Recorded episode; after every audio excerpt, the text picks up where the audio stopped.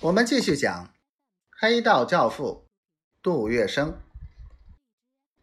最后，黄金荣又请人用法文写了一张纸条，说：“姚教主受惊了，请放心，黄金荣会亲自来营救，请配合。”然后给韩荣甫带去，要看守交给他。韩荣甫再度回到临城之后。黄金荣按照预定日期，亲自带领几十个便衣，化妆成张宗昌部队的官兵，由上海乘火车到达临城。夜晚，他们赶到乡下，把姚主教营救出来，安然返回上海。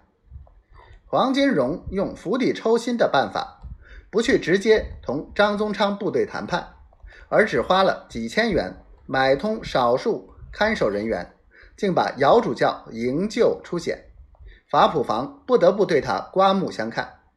这次营救成功，他的美梦成真，一下子升上了天堂。时来运转，原来法普房中重要职务都由法国人担任。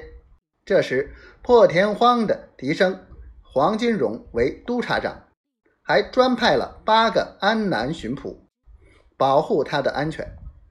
黄金荣带着这八个安南巡抚进进出出，权势越来越大，名声越来越响，成为上海滩最有名、最有力量的大亨。一九一七年七月，黄金荣与法普房西探阿尔泰西一起辅助护军使署办理重要事宜，颇为出力。经过。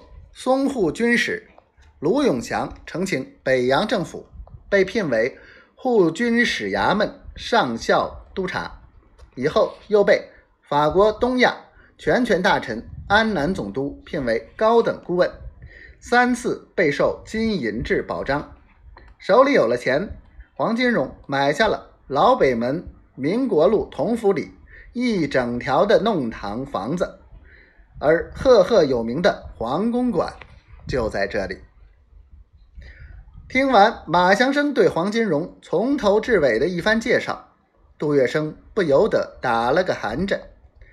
他对马祥生说：“黄老板从一个白相人到成为大亨，其经历真是不寻常啊。”月笙，我说你呀，凡事要多动动脑筋呢。马祥生虽然也还是个黄府打杂的，但是在杜月笙面前，口气却大不一样。你好好干，也可以，可像黄老板这样出人头地呀。